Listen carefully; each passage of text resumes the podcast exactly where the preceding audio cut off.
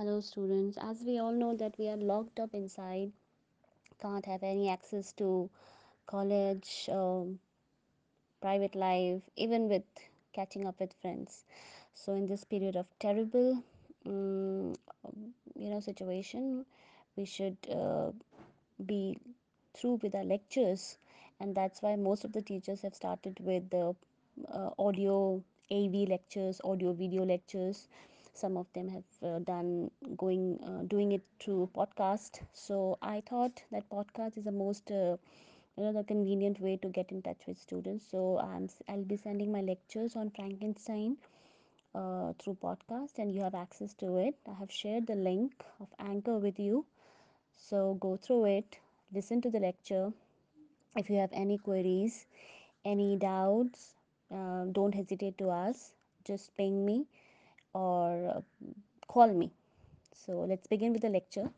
Though I've already discussed the major themes in Frankenstein in our previous classes, um, but uh, I believe that we should start it again because there were number of students mm, were not uh, present that day. So let's begin with the lecture from the very beginning.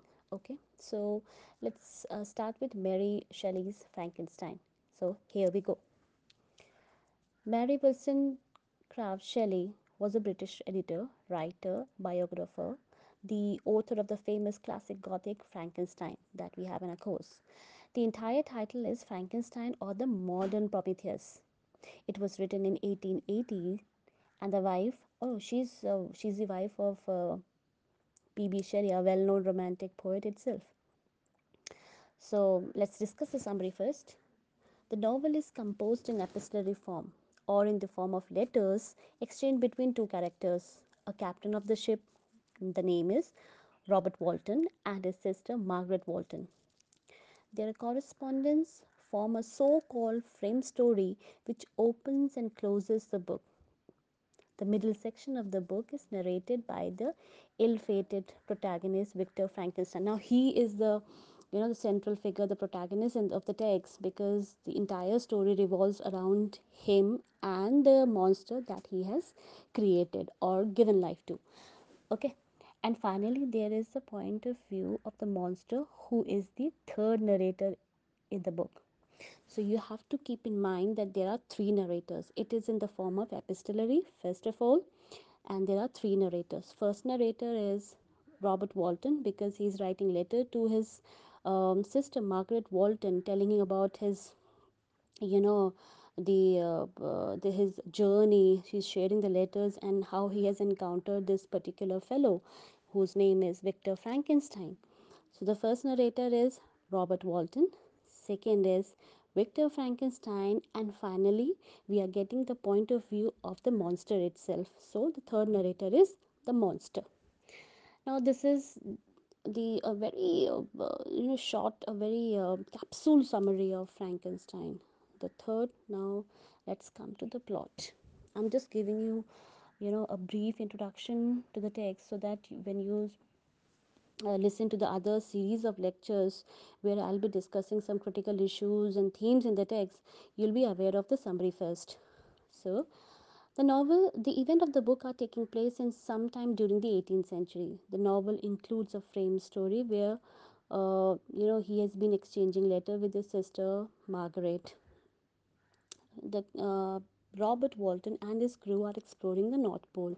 See, he uh, Robert Walton is shown as a very enthusiastic, uh, um, you know, voyager. Uh, he's a sailor because he wanted to, you know, uh, see the whole world. He wanted to explore new places. So it is his thirst um, uh, in his, uh, you know, uh, likelihood he, he was ha, he always wanted to explore sea he wanted to go to the new places right from the right from his childhood so we are getting a very you know particular characteristics of uh, robert walton as well because he has been an explorer he's he's shown as an explorer okay this man's okay.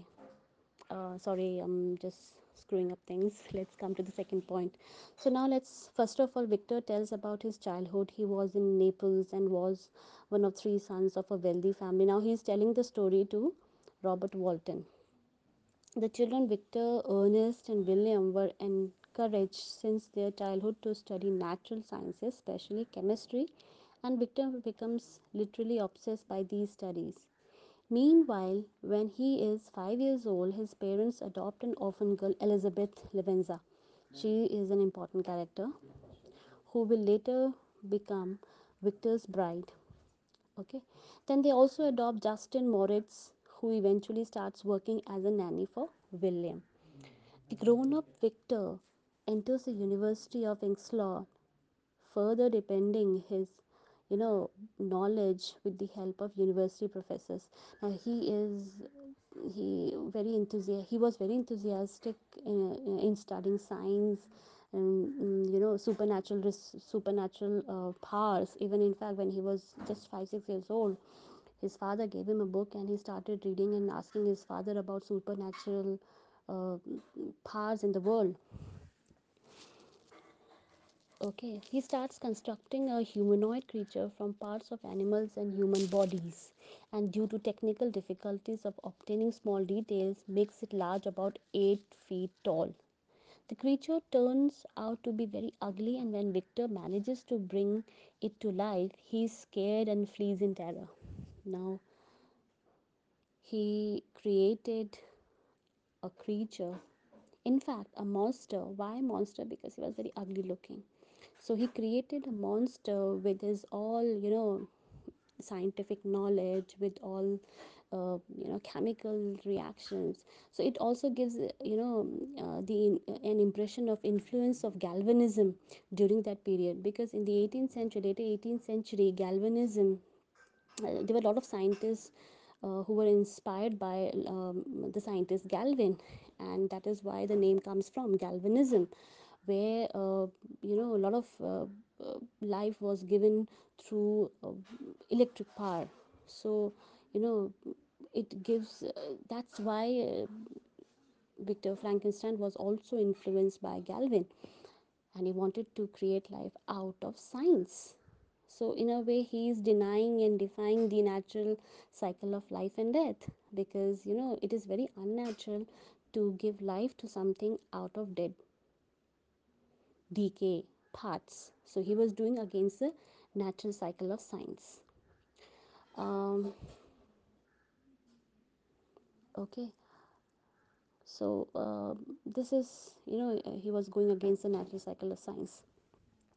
The creature turns out to be very ugly because obviously he was ugly because he was composed uh, of dead human beings. Uh, I'll begin the next series tomorrow because um, I'm a little unwell today. So I'll give you a, I'll start from where I stopped today, tomorrow on. Okay. Happy reading it.